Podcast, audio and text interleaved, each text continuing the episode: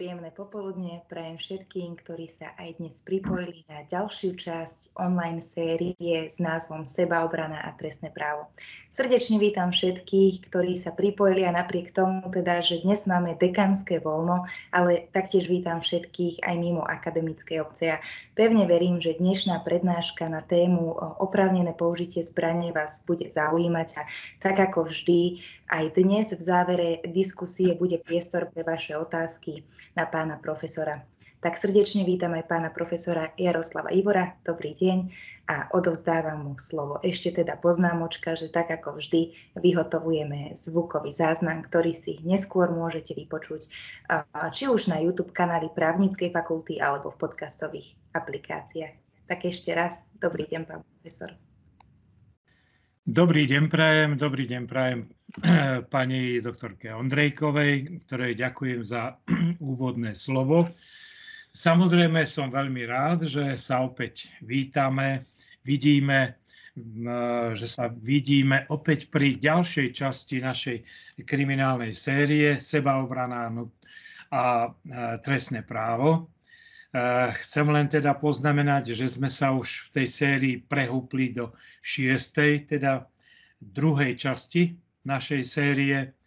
A zároveň ten čas tak plinie, že sme sa prehúpli aj zo zimného času do jarného času, takže vás vítam aj v jarnom čase, pretože medzi tým, ako sme sa naposledy videli, tak sme už e, zažili aj prvý jarný deň.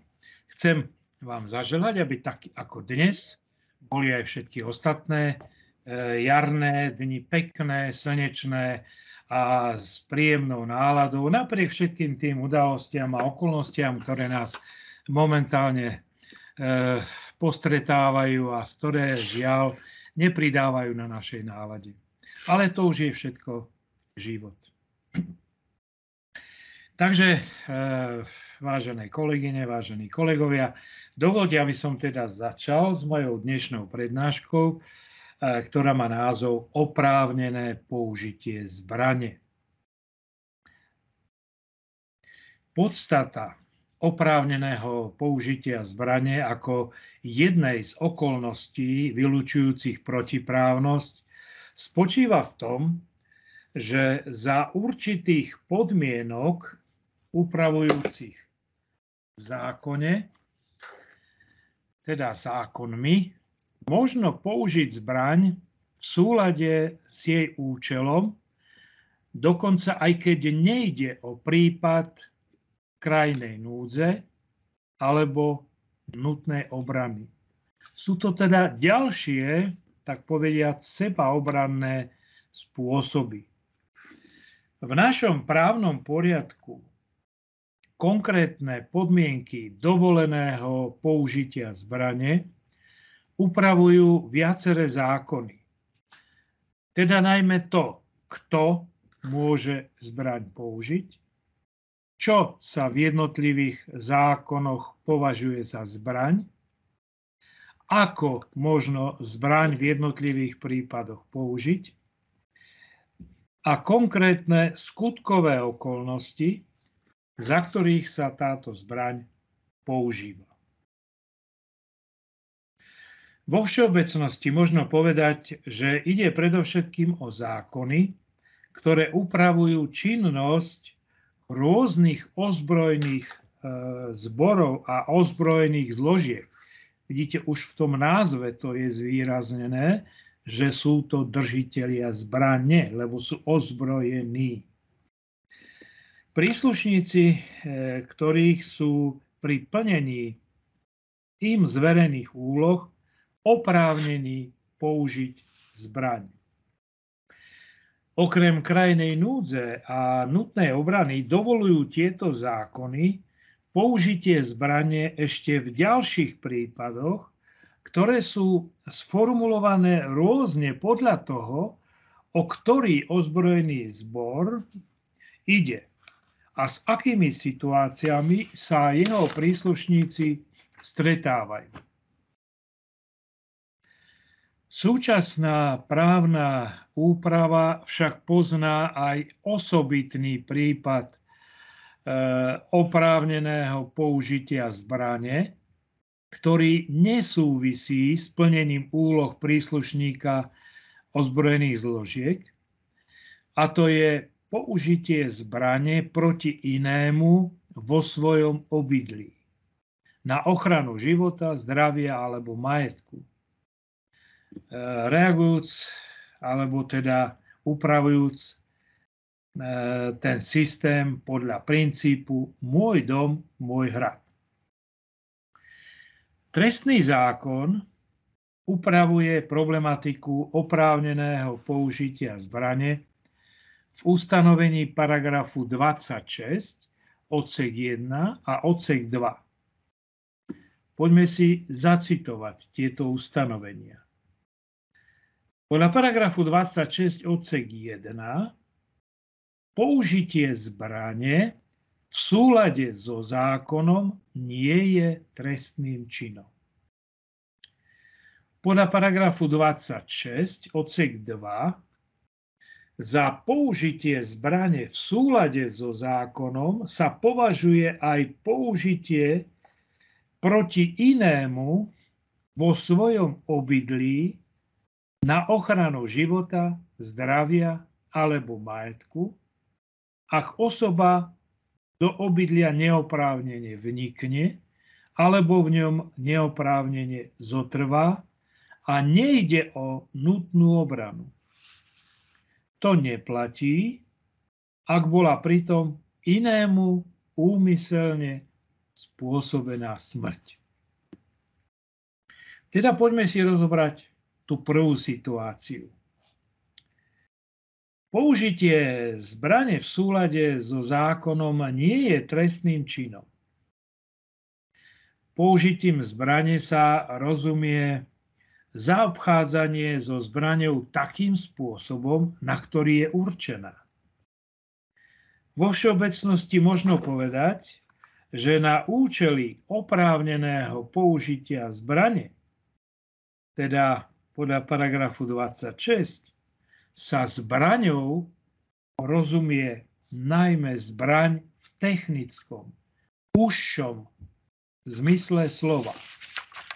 Takže rozumieme ňou najmä strelnú zbraň, ako pištol, revolver, pušku, ale tiež aj bodnú zbraň, ako napríklad útočný nôž alebo bodák, ale tiež aj zbraň hromadnej účinnosti, ako napríklad granát, samopal, gulomet. Samozrejme, treba poznamenať, že trestný zákon alebo v trestnom zákone sa vyskytuje pojem zbraň aj v širšom slova zmysle. Toto je upravené podľa paragrafu 122 odsek 3, kde sa zbraňou myslí každá vec, ktorou možno urobiť útok proti telu dôraznejším. V jednotlivých skutkových podstatách trestných činov sa zbraňou rozumie skôr zbraň v širšom slova zmysle. To je teda trestný čin, ktorý je spáchaný napríklad za pomoci nejakej železnej trubky, drevenej palice, kameňom, paralizérom, sprejom, ale aj maketou zbrane. Aj tá sa považuje za zbraň v širšom zmysle slova. Čo sa rozumie zbraňou v jednotlivých prípadoch e, oprávneného použitia zbrane, treba posudzovať podľa konkrétneho zákona lebo v jednotlivých e, zákonoch, na ktoré trestný zákon odkazuje, je pojem zbraň definovaný rôzne. Poďme si teda povedať, o ktoré zákony ide, ktoré ustanovenia týchto zákonov riešia použitie zbraní. Najčastejšie sa využíva a používa zákon o policajnom zbore. E, použitie zbrane tam je upravené v paragrafe 61. Ďalej to je zákon o ozbrojených silách Slovenskej republiky. Tam je to paragraf 13 a 16, ktorý upravuje príslušníkom armády možnosť použitia zbrane. Ďalším je napríklad zákon o vojenskej polícii v paragrafe 32 použitie zbrane. E, zbraň môžu používať podľa zákona aj príslušníci zboru väzenskej a justičnej stráže. Je to upravené v paragrafe 43 tohto zákona. Ozbrojeným zborom je aj Slovenská informačná služba. A zákon o Slovenskej informačnej službe upravuje použitie zbrane v paragrafe 9. Takisto je to zákon o finančnej správe v paragrafe 64, zákon o obecnej polícii, paragraf 19, zákon o ochrane prírody a krajiny, paragraf 75 odsek 1, zákon o lesoch, paragraf 53 zákona, ďalej zákon o polnej stráži, paragraf 7, zákon o ochrane utajovaných skutočností a posledný zákon, ktorý upravuje túto problematiku, je zákon o strelných zbraniach a strelivé. Čiže vidíte, tých zákonov, trestný zákon ich nevymenováva, iba odkazuje na zákon, ktorý upravuje túto problematiku zbraní, je pomerne veľa. V tejto súvislosti e, treba spomenúť aj novelu zákona o ozbrojených silách Slovenskej republiky číslo 11 z roku 2006 zbierky zákonov, ktorým sa upravila možnosť použiť ozbrojené sily aj na prerušenie letu, to je na zostrelenie, respektíve zničenie lietadla vhodnými zbraňami alebo zbraňovými systémami. Tu bude tou zbraňou napríklad raketa odpálená zo zeme alebo z iného lietadla, v prípade, ak z okolnosti jasne vyplýva, že vzdušný objekt by mal byť použitý proti životu, životom ľudí alebo na spôsobenie obzvlášť závažného následku. Rozhodnutie o použití týchto opatrení je zverené ministrom, ministrovi obrany. Ehm, len pripomínam, eh, keď sme preberali eh, prípady krajnej núdze, tak sme hovorili práve a diskutovali o tom scenáre Renegade, že táto problematika by sa mohla eh, aplikovať aj ako problematika krajnej núdze, avšak je to rôzne v rôznych krajinách a niekde to je upravené v osobitných zákone, niekde nie. U nás toto je úprava novelou z roku 2006, čiže takéto napríklad lietadlo, ktoré by bolo unesené teroristami a ehm, v zámere použiť ho napríklad proti množstvu ľudí alebo na nejaký e, závažný cieľ, by bolo možné použiť aj takýto spôsob použitia zbrane. Podľa paragrafu 61 odsek 2 zákona o policajnom zbore sa zbraňou rozumie strelná, vodná zbraň a zbraň hromadnej účinnosti. Príslušník policajného zboru je oprávnený použiť zbraň len v konkrétnych stanovených prípadoch a situáciách. Je to taxatívne stanovené v ustanovení paragrafu 61 odsek 1. Príslušník policajného zboru má oprávnenie používať pri služobných zákrokoch viaceré donúcovacie prostriedky, no ale tým najzávažnejším, najintenzívnejším je práve zbraň. Strelná zbraň. No poďme si teraz povedať, ktoré sú to tie prípady, kedy môže príslušník policajného zboru použiť zbraň. Ten prvý prípad je v podstate jasný, lebo je to v prípadoch nutnej obrany a krajnej núdze. Čiže to je prípad, keď príslušník je napadnutý nejakým útočníkom a sú naplnené podmienky buď nutnej obrany alebo krajnej núdze a vtedy príslušník je oprávnený absolútne legálne použiť strelnú zbraň. Ďalší prípad oprávneného použitia zbrane príslušníkom polície je, ak sa nebezpečný páchateľ, proti ktorému zakročuje, na jeho výzvu nevzdá, alebo sa zdráha opustiť úkryt. Čo to môže byť za prípad? E, dojde napríklad nejakému závažnému trestnému činu vraždy a páchateľ po spáchaní ujde pohybuje sa na neznámych miestach. E, polícia prostredníctvom vás médií mm, požiada o spoluprácu, verejnosť a samozrejme príslušníci v pátraní po tejto osobe sa snažia túto osobu zadržať. Je jasné, že je to nebezpečný páchateľ, no a v takomto prípade je oprávnený policajt proti takémuto nebezpečnému páchateľovi, keď proti nemu realizuje zákrok, tak môže použiť zbraň. Ďalší prípad je, ak nemožno inak prekonať odpor smerujúci k zmareniu jeho služobného zákroku. Ak nemožno inak prekonať odpor príslušník sa bude snažiť zrealizovať nejaký zákrok a niekto mu v tom bude brániť, bude mu znemožňovať úspešne dokončiť ten zákrok, tak príslušník je oprávnený použiť služobnú zbraň.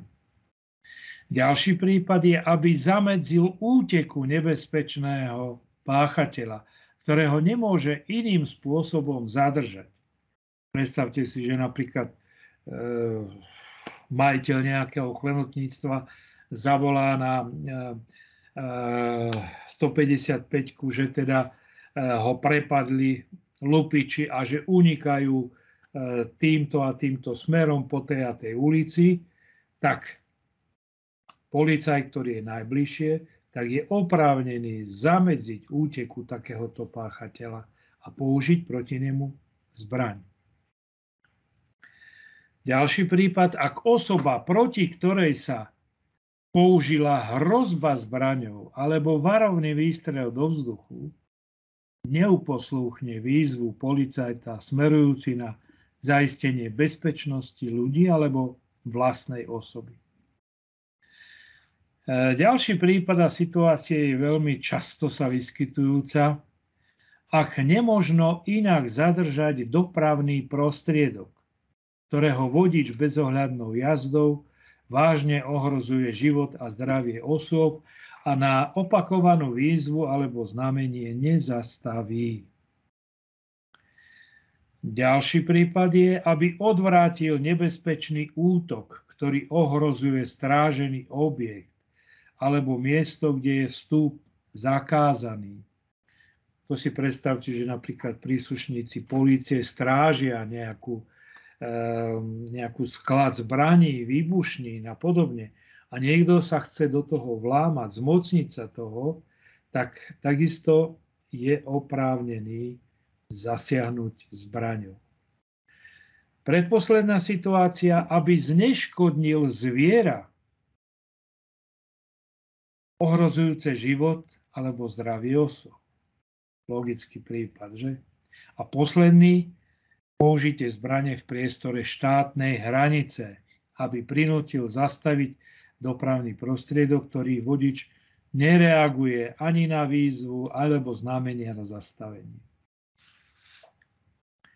V ďalších ustanoveniach sa vymedzujú aj iné podmienky, ktoré musí policajt dodržať.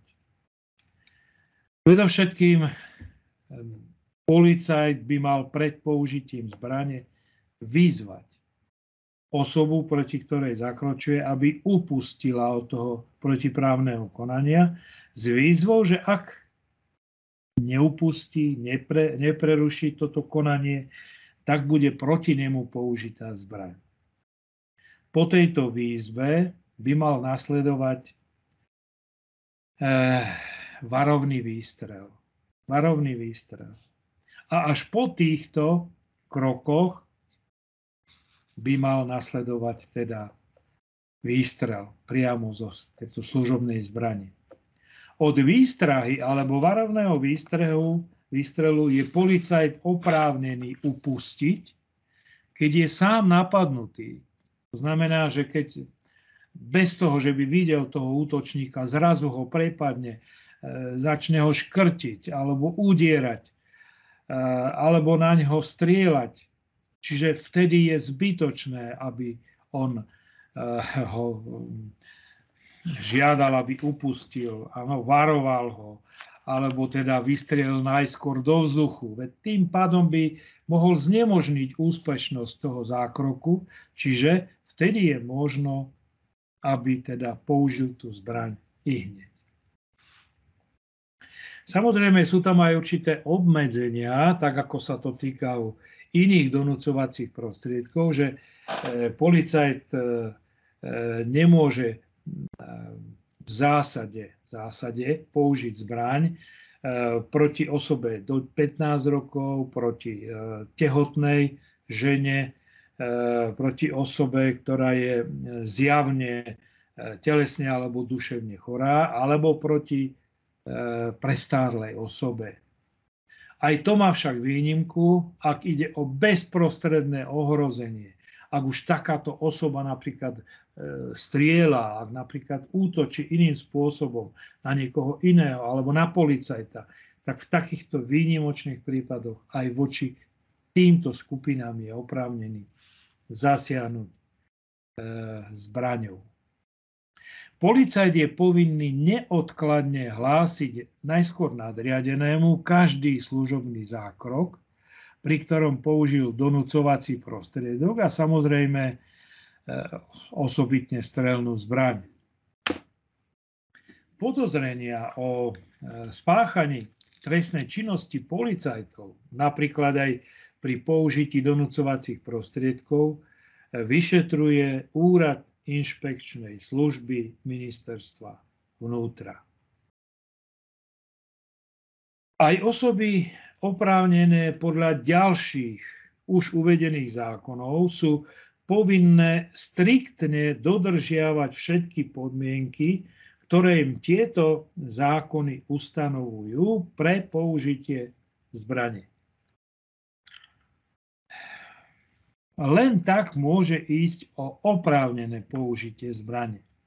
Ak by tieto osoby použili zbraň bez toho, čo i len čiastočného dodržania ustanovených podmienok, nie je vylúčené, vylúčená ich trestná zodpovednosť za škodlivý následok, ktorý nesprávnym použitím zbrane spôsobili. Čiže môže to byť napríklad trestný čin, zneužitia právomoci verejného činiteľa alebo ubliženia na zdraví a tak ďalej a tak ďalej. Na základe uvedených skutočností možno uviesť, že zbraň bude použitá v súlade so zákonou, ak poprvé zbraň v technickom zmysle slova použije teda oprávnená osoba, teda osoba, ktorá je expressis verbis uvedená v niektorom z citovaných zákonov. Čiže buď príslušník polície, buď príslušník zboru väzenskej justičnej stráže, vojenskej polície a tak ďalej. Po druhé, takáto osoba použije zbraň určenú zákonom. A po tretie, takáto osoba použije určenú zbraň za podmienok a spôsobom uvedeným v zákone. Nesplnenie všetkých podmienok oprávneného použitia zbrane nevylučuje potom, ako sme si už povedali, trestnú zodpovednosť. Ale zároveň môže byť aj poľahčujúcou okolnosťou, že teda Policajt sa domnieval, že teda postupuje v súlade so zákonom, ale ten jeho postup v súlade so zákonom nebol. Prípady oprávneného použitia zbrane, najmä príslušníkmi policajného zboru, nie sú v našej spoločnosti, ale ani vo svete výnimočné. Keď si zoberiete tie príklady zo sveta, ktoré sú prezentované často aj v médiách, tak napríklad v Spojených štátoch amerických, žiaľ nie je výnimočná situácia, keď pri bežnej kontrole vodiča, policajtov, ak tento vodič neuposlúchne výzvu policajta, aby napríklad dal ruky na volant, alebo keď vystúpi, aby dal ruky na kapotu, tak ak si ten vodič napríklad vloží ruku do vrecák, saka, alebo do vrecka nohavic, alebo siahne do skrinky, nie je vylúčené, že následne policajt vyťahne zbraň a priamo na takúto osobu spustí strelbu a takéto použitie zbrane bude oprávnené. Nie je totiž eh, spravodlivo možné od takéhoto policajta požadovať, aby sa nechal ohrozovať na živote a čakal teda, či policajt z vrecka vytiahne zbraň alebo zo skrinky a, a že ju použije proti tomuto e, policajtovi. E, napriek tomu, že americkí policajti e, často použijú, používajú strelnú zbráň, napríklad pri kontrolách alebo pri e, iných zákrokoch, tak nie je bežnou praxou, aby napríklad používali zbraň proti unikajúcemu vozilu. Toto je skôr výnimkou. No ale v Spojených štátoch amerických je úplne situácia iná ako u nás. Eh, u nás nie sme tak vyzbrojení, ako je tomu napríklad v Spojených štátoch amerických. Aj tá eh, legislatíva vo vzťahu zbranie, zbraniam je úplne iná, je tolerantná, značne liberálna. Eh, ja som napríklad pred pár dňami zachytil, že na Slovensku je v súčasnosti 252 tisíc oprávnených držiteľov strelných zbraní. 252 tisíc. No ale to sa myslí medzi občanmi, nie medzi, nie, nie sú do toho zarátaní príslušníci mm, ozbrojených sír a ozbrojených zborov, ale sú napríklad do toho zarátaní polovníci a tak ďalej. No, Médiami sú často prezentované prípady zakročujúcich policajtov v rôznych kriminálnych situáciách. Média, respektíve verejnosť, však nezriedka vynášajú ortiel bez náležitého preskúmania konkrétneho prípadu a bez posúdenia, či teda boli alebo neboli naplnené zákonné podmienky tohto inštitútu. Viaceré prípady boli predmetom dokonca až konania súdov a tiež i Európskeho súdu pre ľudské práva. Ponúkam teda pre ilustráciu zo pár príkladov eh, tohto inštitútu použitia zbrane. Strelba v bratislavskej meskej časti Devínska Nová Ves 30. augusta 2010 otriasla Slovenskom. Tento prípad bol nazývaný a aj stále sa vlastne prezentuje ako tzv. devinský masaker. Len pre pripomenutie, prípad začal skoro ráno po 9. hodine na sídlisku medzi panelákovými domami, keď miestny obyvateľ Ľubomír Harman najskôr vtrhol do bytu svojich susedov, v ktorom brutálne postrelal celkom 5 prítomných osôb.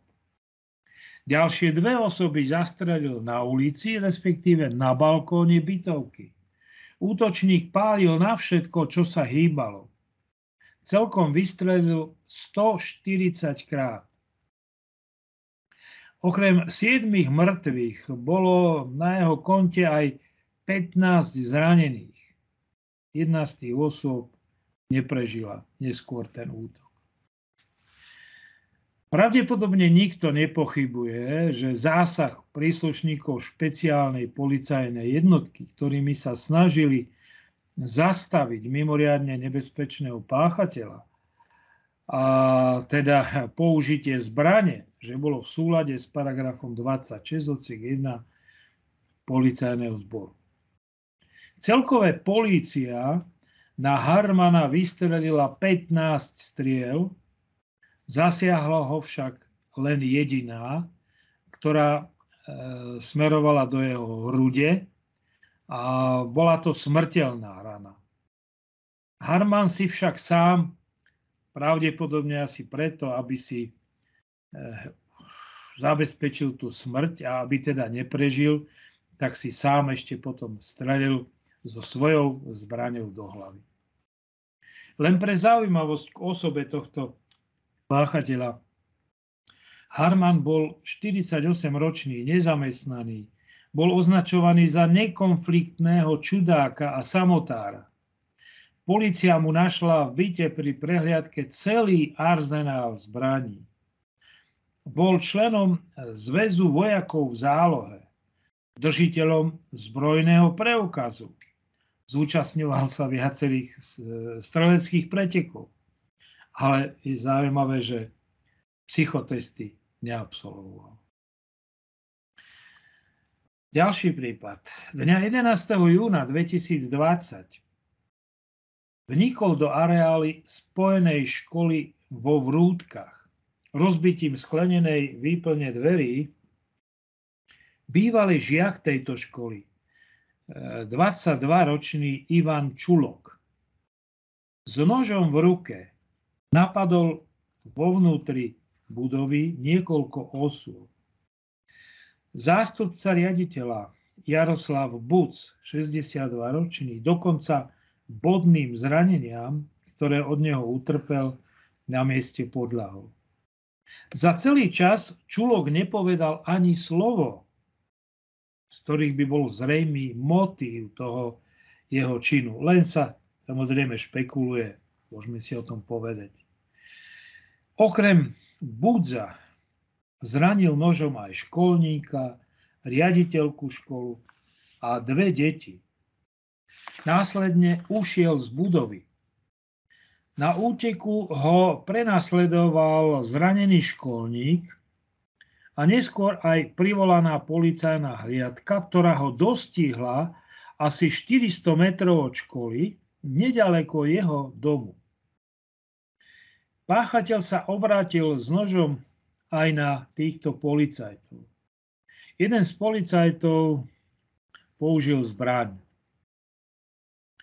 Telo Ivana e, Čuloka údajne zasiahlo až 8 projektilov. Pri strelbe sa žiaľ zranili aj obaja policajti. Použitie zbrane policajtom bolo vyhodnotené ako zákonné a oprávnené Čulok pri tomto samozrejme e, zomrel, ale takticky tento spôsob e, zásahu nebol úplne ideálny, pretože tí dvaja policajti sa zranili e, sami pri manipulácii s vlastnými zbraniami. Strieľalo sa aj v noci pred 4 mesiacmi 3. novembra 2021 na Kisuciach. Policajti dostali informáciu, že po obci Dunajov v okrese Čaca jazdí zo strany na stranu osobný automobil. Keď sa policajti pokúšali vodiča s vozidlom zastaviť, ten im vysokou rýchlosťou úzkými uličkami unikal. Následne narazil aj do služobného auta, a keď policajti vystúpili z auta, jedného z týchto policajtov autom zrazil. Policajti na auto šoféra Michala z obce Lodno vystrelili dvakrát zo služobnej zbrane. Jedna zo striel Michala zasiahla žiaľ smrteľne. Zranený policajt utrpel pomliaždeniny dolných končatín a bol hospitalizovaný v okresnej nemocnici. Skutok objasňuje a analýzuje všetky dostupné informácie a ďalej vyšetruje Úrad inšpekčnej služby ministerstva vnútra. A teda prípad ešte nie je uzavretý. Policajti na Slovensku často zastavujú unikajúce motorové vozidla strelbou. Údajne je to však až z hľadiska štatistiky 8 krát častejšie ako nemeckí policajti. Tieto prípady končia neraz nešťastne či tragicky. Polícia najčastejšie argumentuje tým, že takéto oprávnenie policajt výslovne má. My sme si to čítali medzi tými oprávneniami, čiže skutočne má pravdu policia. Je to paragraf 61, odsek 1, písmeno F zákona. Citujem. Policajt je oprávnený použiť zbraň iba, ale tu je to čarovné slovičko, ak nemožno inak zadržať dopravný prostriedok ktorého vodič bezohľadnou jazdou vážne ohrozuje život a zdravie osôb a na opakovanú výzvu alebo znamenie dané tomuto vodičovi nezastaví. Tu len treba pripomenúť, že samozrejme každý prípad je individuálny. Ale treba teda pripomenúť, že zákon o policajnom zbore pozná aj ďalšie inštitúty, ktorými možno unikajúce mm, vozidlo zastaviť inak, než len strelbou naň.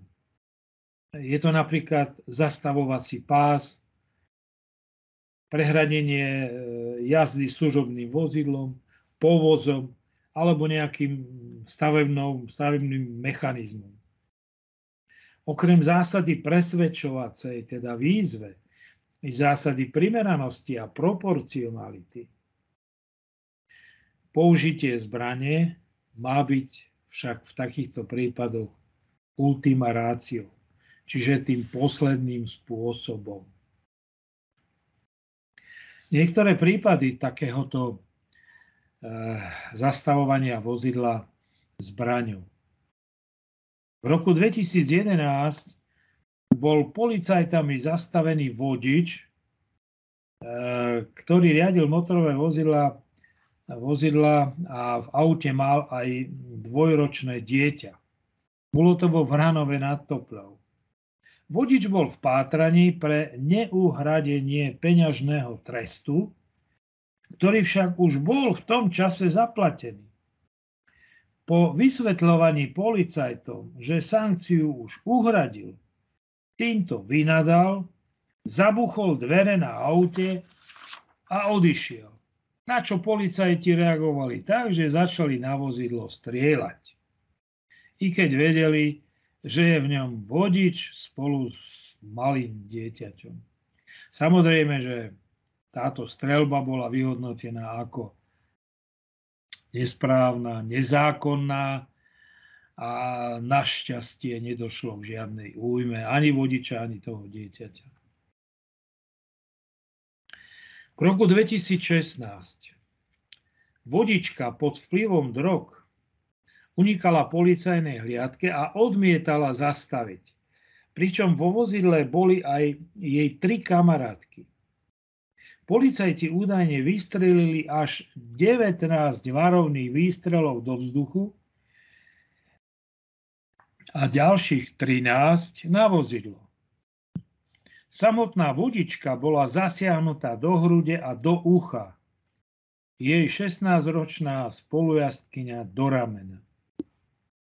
Po zastavení vozidla policajti vodičku, ktorá už nekladla odpor a vystúpila z vozidla, surovo dokopali, za čo boli aj súdom potrestaní. Potrestaná však bola súdom aj samotná vodička za jazdu pod vplyvom drog a nerešpektovanie výzvy polície. Najznámejší je tragický prípad 17-ročného Tomáša z roku 2017. Tomáš sa viezol s kamarátmi v motorovom vozidle v Novej Bani. Keď sa policajná hliadka rozhodla vozidlo zastaviť, tak vodič nereagoval a začal hliadke unikať. Napriek tomu, že ostatní ho vyzývali a žiadali, aby zastavil. Následne príslušník dopravnej policie použil zbraň na tri varovné výstrely do vzduchu a ďalej jedenkrát vystrelil, mieriac do pravého zadného kolesa unikajúceho vozidla. Táto strela však prešla e, zadnou časťou vozidla, kufrom, a prešla cez zadné sedadle a na zadnom sedadle zasiahla sediaceho Tomáša, ktorý v dôsledku e, tejto strelnej rany bezprostredne zomrel. Vodič inkriminovaného auta Michal bol uznaný vinným okresným súdom Žiari nad za trestné činy marenia výkonu úradného rozhodnutia, pretože bol v podmienke a okrem toho aj za zločin útoku na verejného činiteľa na trest odňatia slobody vo výmere 6 rokov a 6 mesiacov. Strieľajúci policaj bol obvinený a obžalovaný z trestného činu usmrtenia. Ako som už spomínal, tento prípad sa stal ešte v roku 2017, no ale napriek tomu za 4 roky nebol, pokiaľ nie je známe podľa mojich informácií, dosiaľ vynesený právoplatný rozsudok súdu. Prípady strelby polície na unikajúce vozidlo opakovane riešil dokonca aj Európsky súd pre ľudské práva, ktorý je v tomto smere veľmi tvrdý a zásadový a vo svojich rozhodnutiach apeluje na preskúmanie článku 2 odsek 2 dohovoru, teda právo na život plus prípady zbavenia života, ktoré sú alebo nie sú v rozpore s týmto článkom. E, v súvislosti s e, prípadmi použitia zbrane policajtami nedá mi nespomenúť prípady z vlastnej vyšetrovateľskej praxe. V uplynulých sériách sme rozoberali okrem iných aj prípad Bulgária spol asi vám je to podľa mena známe, že je to prípad siedmých odsúdených, ktorí ušli z väznice v Leopoldove tak, že pri úteku zavraždili brutálnym spôsobom celkom 5 dozorcov. Prezliekli sa do ich uniforiem, zobrali si ich zbrane a takto vyzbrojení ušli mimo objekt väznice. V tejto súvislosti chcem upriamiť pozornosť na okolnosti ich zadržania. Bulgári a jeho spoločníci boli na slobode len asi 20 hodín. Samozrejme, že bolo i hneď vyhlásené rozsiahle celoštátne pátranie. Vedelo sa, že ide o nebezpečných zločincov, že ide o páchateľov ozbrojených. Títo siedmi sa na úteku rozdelili. Piati z týchto ušlých väzňov sa ukryli v stohu sena na družstevnom poli pri Žlkovciach v okrese Trnava.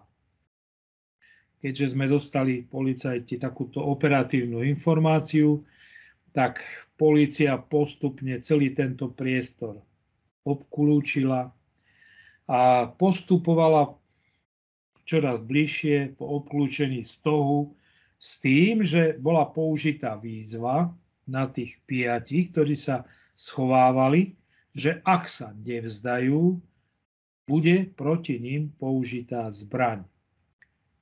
Je zaujímavé, že i hneď po výzve na použitie zbrane väzni začali mávať bielým tričkom na znak toho, že sa vzdávajú a v zápäti boli zadržaní bez použitia zbrane a bez jediného výstrelu.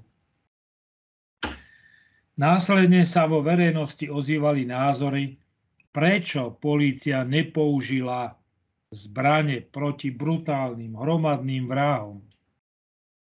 No treba dodať, že použitie zbrane, respektíve zastrelenie väzňov za takejto situácie, by však bolo v rozpore s inštitútom oprávneného použitia zbrane a polícia by vlastne vykonávala trest, na ktorý ona nemá oprávnenie a ktorý by si síce verejnosť želana, želala, ale zo strany polície by bol nezákonný. A teraz poďme k tej druhej situácii, ktorú upravuje teda paragraf 26 odsek 2. Za použitie zbrane v súlade so zákonom sa použije aj teda považuje aj prípad eh, použitia zbrane proti inému vo svojom obydlí na ochranu života, zdravia alebo majetku. Ak osoba do obydlia neoprávnene vnikne alebo v ňom neoprávnene zotrvá a nejde o nutnú obranu, pretože keby napríklad sa jednalo o osobu, ktorá zautočí na majiteľa domu, tak v takom prípade by sa on mohol brániť v intenciách nutnej obrany. Tu nás stačí samotný fakt, že tá osoba uh, sa neoprávnene do toho bytu dostane, vnikne, alebo tam neoprávnene zotrvá.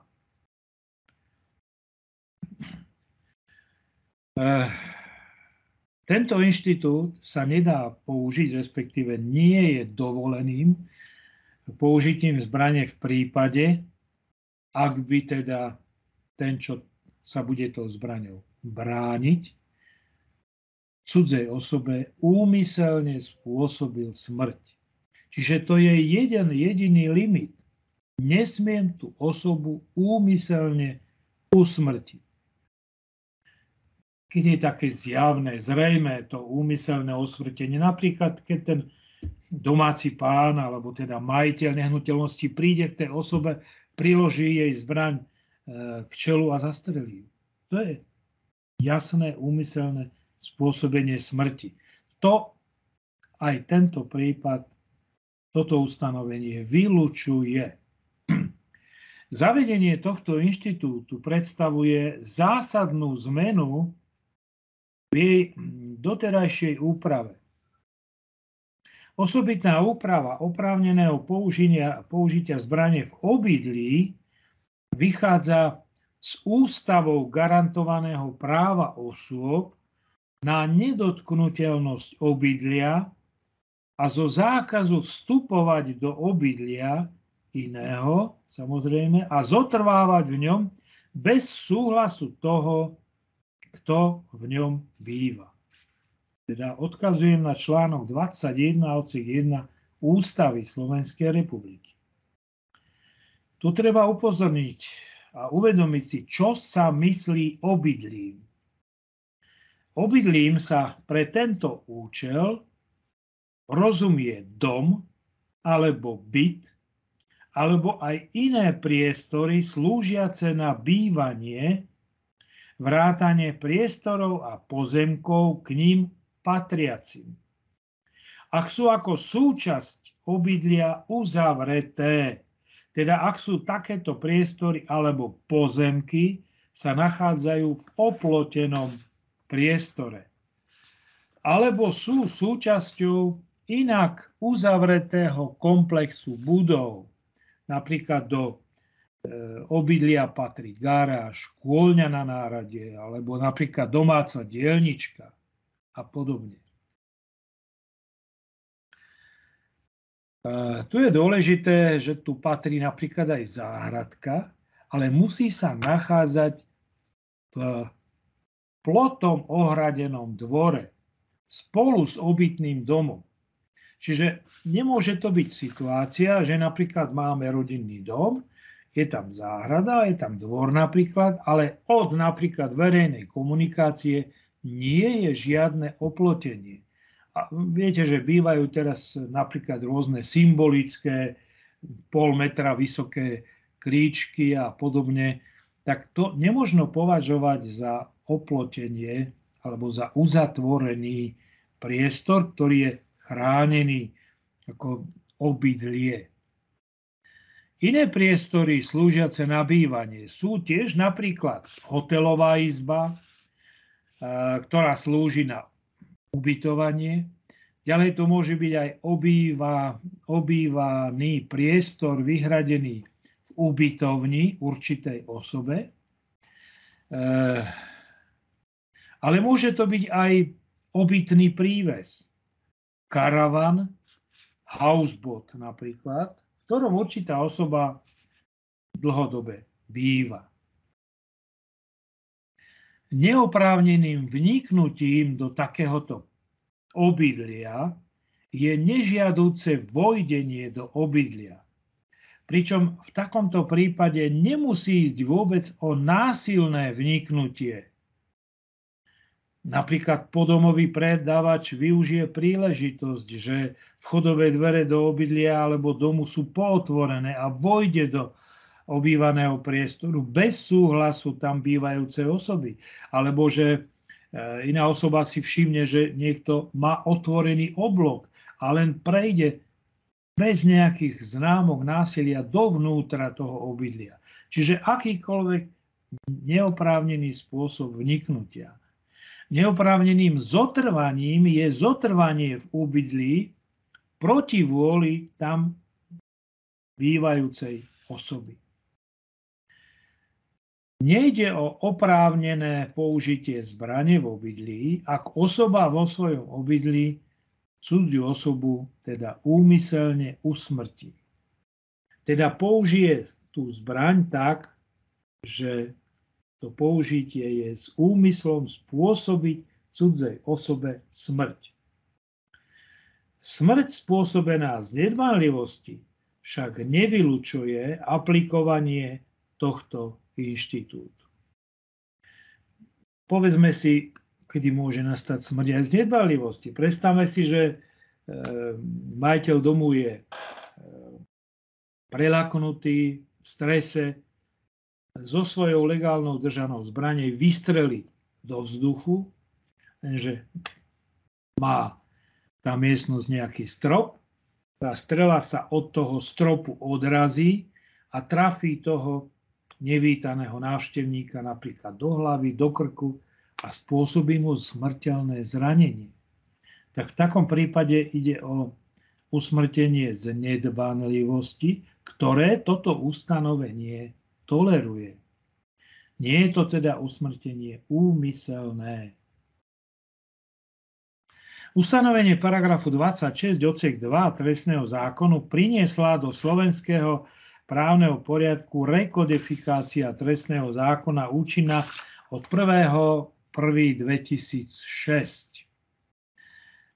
Toto ustanovenie malo svoju inšpiráciu, respektíve vzor v angloamerickom princípe, teda už spomínanom môj dom, môj hrad. Na prvý pohľad išlo o skôr pozitívne a prínosné ustanovenie. Tak to bolo aj e, verejnosťou a dokonca aj právnou frontou prijaté. Po niekoľkých rokoch e, teoretických e, skúmaní a diskusí však toto ustanovenie prináša so sebou niekoľko aplikačných problémov v praxi. Povedzme si, povedzme si o nich. Prvý aplikačný problém je výkladový. Či za zbraň možno považovať len zbraň v technickom zmysle, tak ako to bolo v prvom oceku, keď sú to teda príslušníci ozbrojených zborov. tí majú za zbraň len strelnú zbraň. Alebo teda v tomto prípade môže to byť akýkoľvek predmet. Teda čo mám po ruke. Predstavme si situáciu, že mnoho ľudí napríklad nie je legálnym e, držiteľom zbrane. A tiež sa môžu dostať do situácie, že ich prekvapí takýto neželaný cudzí e, subjekt, návštevník. Áno? A oni sa môžu brániť tiež s použitím zbrane, ale strelnej zbrane sa nemôžu, lebo ju nemajú. Tak môžu použiť aj iný predmet, napríklad nejakú sošku, vázu, áno, alebo nôž. Ide o to, že eh, polovica právnych teoretikov sa prikláňa k tomu, že by to mala byť len tá strelná zbraň, ale druhá polovica hovorí o tom, že to môže byť čokoľvek. Nie je v tom jasno. A ešte, aby to nebolo málo, tak ešte jeden problém do toho pridám. Predstavte si situáciu, že tým napadnutým bude človek, ktorý napríklad ovláda nejaké bojové umenie a on nepotrebuje dokonca ani nejakú zbraň, či už strelnú alebo inú, iný predmet. A on toho útočníka môže zneškodniť aj holými rukami. A teraz čo? Toto ustanovenie sa na neho potom nemôže vzťahovať. Ten návštevník eh, na ňo nezautočil, len tam, sa neopra- len tam neoprávnene vnikol. Ale teraz si predstavte, že on ho spacifikuje, zmláti ho holými rukami. Ale nemôže sa použiť ani nutná obrana a nebude sa môcť použiť ani ustanovenie paragrafu 26 odsek 2, lebo to predpokladá použitie zbrane. Bola, bola tou zbraňou jeho ruka? Vidíte, to je prvý okruh problémov, o ktorých sa dá diskutovať. Druhý,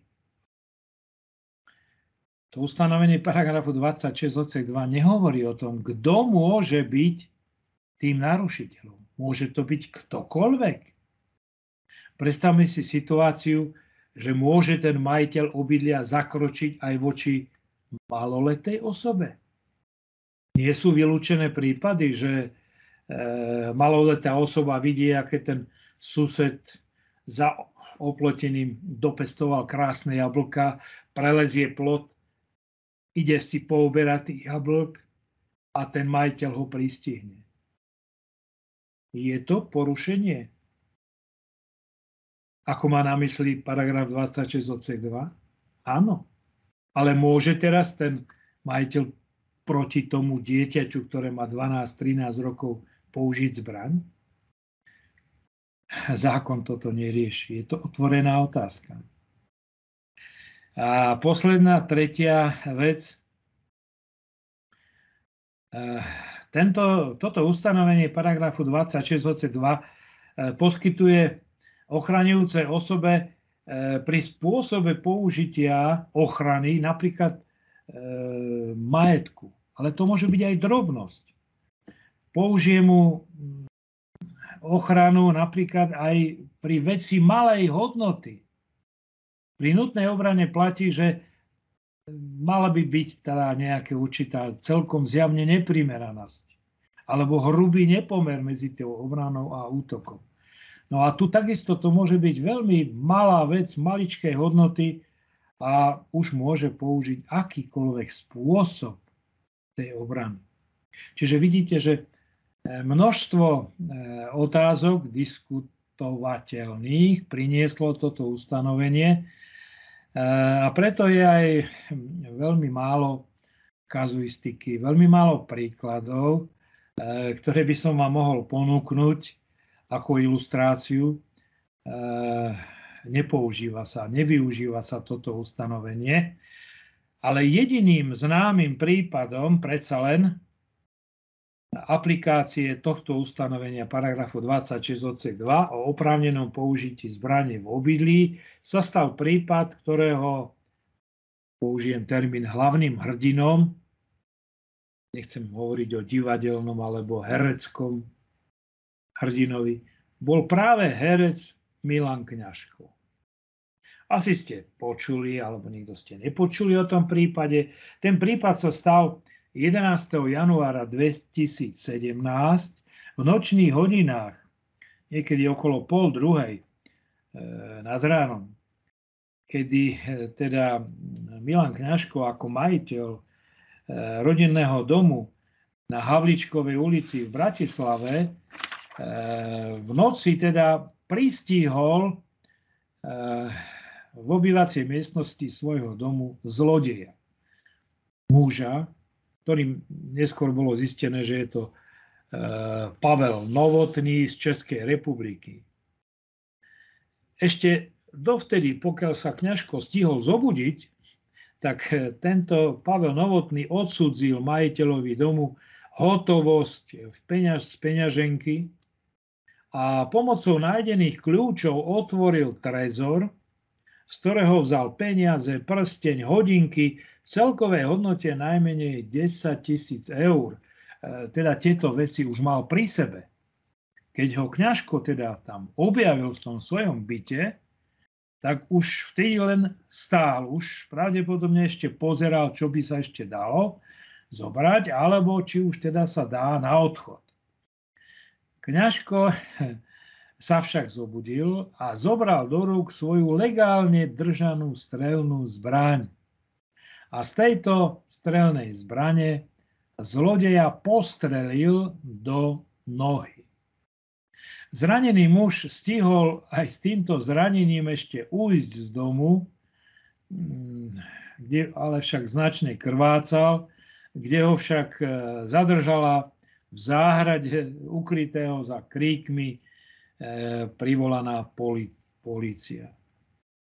Tento muž býval na Slovensku, bol recidivistom, pretože e, do tohto prípadu bol už 12 krát súdne trestaný. Zlodeja policia zadržala a obvinila zo zločinu krádeže v súbehu s prečinom porušovania domovej slobody.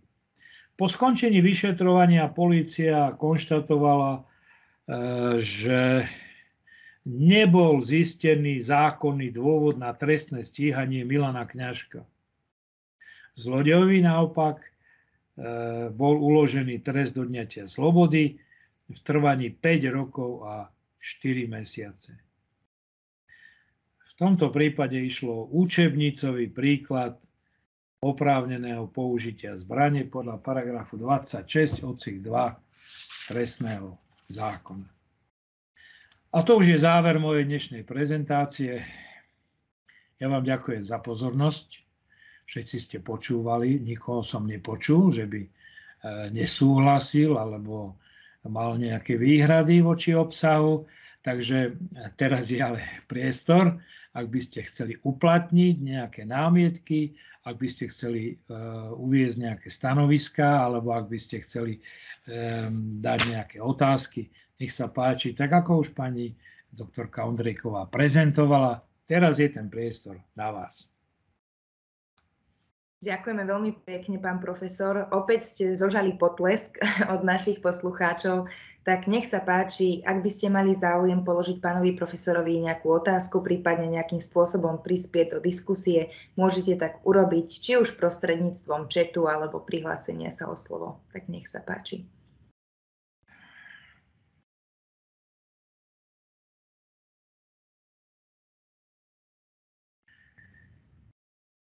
No tak asi pravdepodobne tu nemáme medzi nami aktívnych príslušníkov polície alebo zboru väzenskej alebo justičnej stráže alebo dokonca príslušníkov Slovenskej informačnej služby, tí by sa ani neprezradili pre istotu. Ale to tam niekto hlási. Nech sa páči.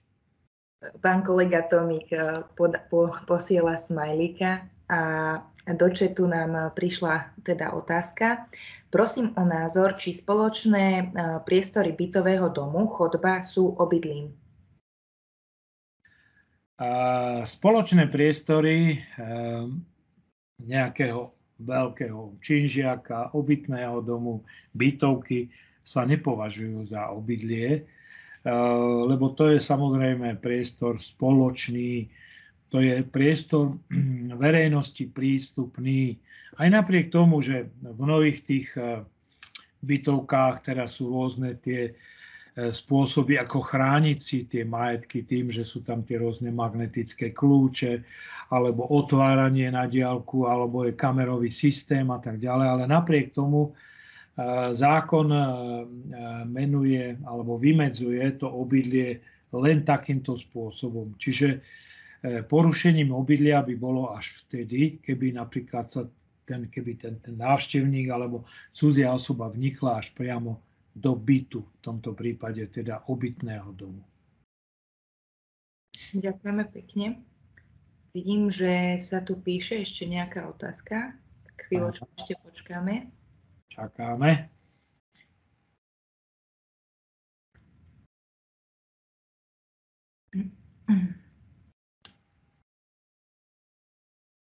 Takže máte poďakovanie za odpoveď.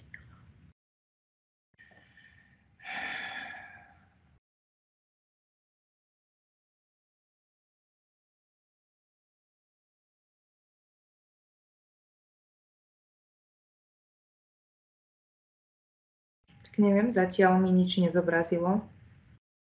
Pravdepodobne e, asi kolegovia a kolegyne sú spokojní e, s výkladom a všetko je jasné. Takže ja čo mám na záver povedať? Len toľko teda. A kolega Tomík sa predsa hlási. To by som, to by som odchádzal sklamaný, keby kolega Ďakujem pekne. Ale tušil som to, tušil som to vzhľadom na tú novú baňu. Mýlim sa alebo nie? Nie, nechcem sa pýtať na ten prípad, aj keď teda o ňom viem dosť, ale to som nechcel. Inak tam bolo vydané právo, nepravoplatný trestný rozkaz. Využil odpor, takže sa koná ten policajt. Ale čo bola moja otázka v súvislosti s prednáškou? Napadol mi taký prípad, či ste sa náhodou vy nestretli niekedy v svojej praxi, lebo tak dosť často bývajú medializované prípady, keď e, polícia e, využije oprávnenie a pomocou špeciálnych úradov vnikne niekomu do bytu, do domu, aby ho zadržala napríklad. Či ste náhodou sa nestretli s takým prípadom, že by takýto človek, ktorého navštíví takýmto spôsobom policajný zbor, použil zbraň, že e, to by bolo veľmi zaujímavé, že samozrejme, že policia používa výzvy, ale v rôznom rozpoložení sa takýto človek môže nachádzať, že keby napríklad použil on zbraň, keby sa preukázalo video, lebo pritom sa samozrejme dokumentuje priebeh tohoto zákroku, keby sa preukázalo, že napríklad takýto majiteľ obydlia použije zbraň skôr, ako stihne, to je čisto teoreticky, stihne policia ho vyzvať, aby ho upustil od svojho konania. E, nestretli ste sa s takýmto niečím? No, samozrejme, sú, sú zriedkavé aj takéto prípady a je pravdou, že takáto situácia môže nastať. Pretože e, boli zaznamenané prípady, aj som mal taký prípad, že napríklad niekto využije e, uniformu policajta, nie, buď využije alebo zneužije, ako to nazveme, zneužije túto uniformu napríklad na zastavenie vozidla a potom na okradnutie tej posádky. Takisto napríklad boli prípady, že niekto sa ukáže pred vchodomými dverami ako príslušník polície a potom e,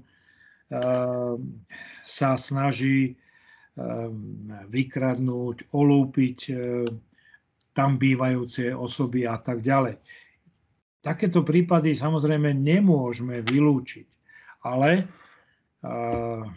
je potrebné vedieť teda, že pri každom takomto zákroku príslušník e, policajného zboru, keď zakročuje, tak má zase určité povinnosti, ako sa má preukázať. Ako má preukázať príslušnosť k policajnému zboru, aby teda to nebola len tá uniforma, alebo najmä keď je to napríklad v noci, ak je, ak je to za tmy, aby nedošlo napríklad takémuto e, prípadu. Čiže aby to nebolo len tou uniformou. To je len taký všeobecný teda ten spôsob preukazovania príslušnosti. Ale keď je to nejasné, nezjavné, tak by to malo byť aj verbálne preukázanie a potom ešte aj preukázanie e, preukazom. Žiaľ, boli zaznamenané aj prípady takéhoto omylu, že teda ten majiteľ toho domu alebo ten občan e, potom e, mohol použiť zbraň e, na takúto proti takémuto zákroku, lebo sa mohol domnievať, že je to skutočne nejaká ozbrojená lúpež, alebo prepad, alebo zlodej a tak ďalej. Čiže každý takýto prípad samozrejme treba riešiť, e, treba riešiť individuálne. Nedá sa zo všeobecniť, že to takto musí byť v každom prípade. Um, no, je, sú to prípady, kedy teda človek musí strpieť ten zákrok, kedy je jasné, že e, hovoríme o tom, že napríklad keď policajt jedná v zmysle zákona, že zakročuje, že napríklad zakročuje na základe rozhodnutia súdu. E, napríklad e, súd vydá príkaz na zadržanie, na, na dodanie do výkonu trestu a podobne. Tých prípadov je veľmi veľa. Tak v takom prípade sa nemôže ten občan brániť. Ale teoreticky môžu nastať prípady takéhoto omylu, ale to treba, hovorím ešte raz, riešiť vždy individuálne. Môže sa z toho úplne vyviniť, alebo môže byť, že on teda jednal e, v prípade tzv. putatívnej, teda domnelej obrany. A potom to môže byť úplné vyvinenie, alebo to môže byť e, polahčujúca okolnosť jeho strany, že teda prekročil tie hranice, lebo sa domnieval, že teda sa jedná o osobu páchateľov, ale nie príslušníkov policie. Takže asi tak. Neviem, či som vás uspokojil, ale tých prípadov môže nastať skutočne veľa. A ako sa hovorím, život prináša strašne veľa rôznych prípadov, aj preto trestný zákon, či v, tre, v skutkových podstatách, či v postupe, nemôže pamätať na všetky prípady, ktoré e, prinesie život. A skutočne by som vám vedel aj z mojej praxe porozprávať množstvo prípadov, kde sme mali problém, ako ten prípad riešiť a ako postupovať, pretože eh, žiaľ, napriek tomu, že tie napríklad tie skutkové podstaty alebo tie postupy procesné sú v niektorých prípadoch viacej popisné, niekde menej, ale niekde je to problematické, že ako vlastne teda postúpiť, postupovať a ako ten prípad riešiť, kvalifikovať a aplikovať. Tak asi toľko. Ďakujem. Ďakujeme, pán profesor. No a vidím, že predsa tu ešte pribudla jedna otázka od kolegynky. Dobrý deň, porozumela som správne, že paragraf 26 odsek 2 trestného zákona oprávňuje osobu vo vlastnom obydlí na použitie zbrane aj v prípade, že nie je cudzou osobou ohrozovaný, len kradne. A mohlo by te, sa, teda stačiť uh, privolanie policie? Nemôže byť použitie zbrane v takomto prípade vyhodnotené ako neprimerané? Áno, máte pravdu, je to otázka správna a na mieste. Tu skutočne e, priamo v tom ustanovení paragrafu 26 odsek 2 sa hovorí, že nejde o nutnú obranu. Nejde. Čiže tu, tu stačí na použitie zbrane samotná E, samotný fakt neoprávneného vniknutia. A to neoprávnené vniknutie môže byť ešte raz, ako som hovoril, nemusí to byť vlámaním, rozbitím okna, môže to byť úplne bežným vniknutím do uzavretého priestoru obydlia. Samotný tento fakt stačí ako dôvod na použitie zbrane. Vôbec, vôbec tam, sa, tam nie je žiadna nejaká proporcionalita, že treba najskôr ho vyzvať a, a treba volať políciu a podobne. Samotný fakt postačuje na použitie zbrane. To je prvá poznámka. Druhá poznámka. Osobne, osobne by som sa však prikláňal k variante, že trafiť tú cudziu osobu z krátkej gulovej zbrane tak, aby som ju neusmrtil, je tiež určité strelecké majstrovstvo. Musí tá osoba vedieť veľmi dobre strieľať, áno, aby z krátkej gulovej zbrane napríklad na vzdialenosť 5 až 10 metrov vedela tú osobu strafiť tak, že ho neusmrtí, lebo to je limit. Keby ju usmrtila úmyselne, keď na ňu vystreli priamo a usmrtí ju, tak je to zle. To je zle. E, v tom prípade by som ja odporúčal, alebo byť na mieste takejto osoby, tak sa dá použiť iný spôsob, o ktorom síce zákon nehovorí, ale vyťahnem tú svoju legálne držanú zbraň a vyzvem tú osobu.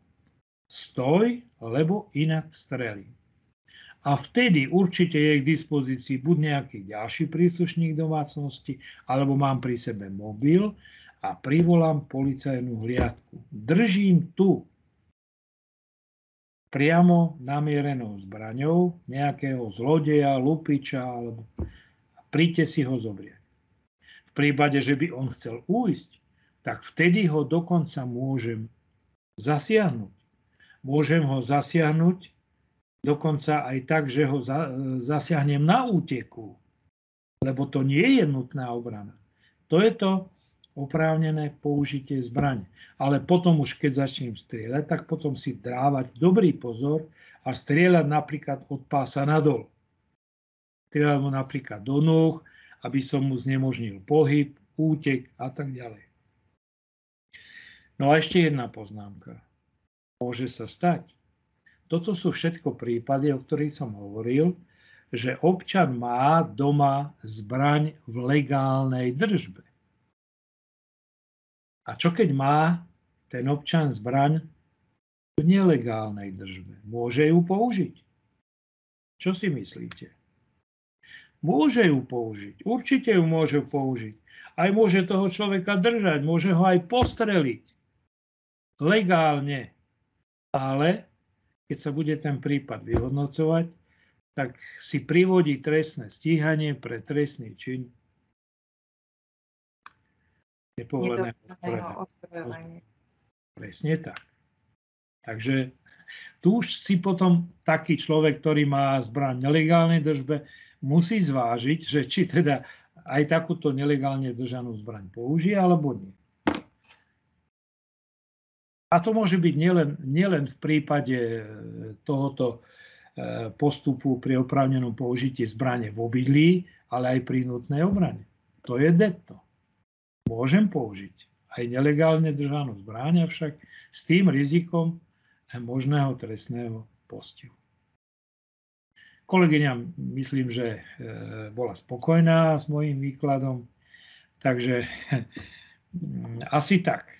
V každom prípade účelom tej novej úpravy bolo posilniť, posilniť postavenie vlastníkov, užívateľov, obydlí pred akýmkoľvek rušením. Pred akýmkoľvek rušením. Ale napriek tomu, vidíte, e, vyskytuje sa už teraz po pár rokoch lebo keď si pozriete staré trestné zákony, tak také ustanovenie tam vôbec by ste nenašli. To sa implantovalo vyslovene ako mnohé iné e, ustanovenia trošku prenesením e, z angloamerického e, trestného práva. Tak asi toľko. Nech sa páči.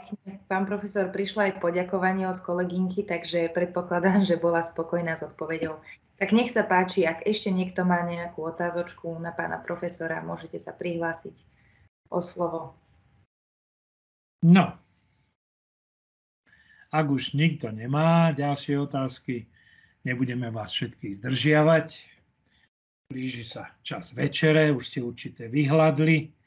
Takže eh, predovšetkým vám chcem eh, poďakovať kolegyni Ondrejkovej za príjemnú, príjemný úvod, príjemný zámer, záver, príjemný komentár počas celého teda eh, stretnutia dnešného. Vám všetkým chcem poďakovať teda za účasť, za aktívnu účasť. No a samozrejme chcem vám zaželať ešte príjemný zbytok večera a budeme sa tešiť určite s kolegyňou zase o týždeň. Ďakujeme veľmi pekne, pán profesor. Tak tá vďaka patrí predovšetkým vám, že ste si našli čas, aj teda, keď by ste dnes nemuseli, keďže sme mali to dekánske voľno, tak ja pevne verím, že dnešná prednáška našich poslucháčov zaujala teda týmto si ich dovolím pozvať opäť na ďalšie naše stretnutie o týždeň v útorok o 17. hodine a pán profesor vám bude rozprávať nejaké tipy na to, ako je možné sa brániť majetkovej kriminalite. Tak ak vás to bude zaujímať, budeme veľmi radi, že sa s vami stretneme. Tak vám želáme všetkým ešte pekný večer a dovidenia. Dovidenia.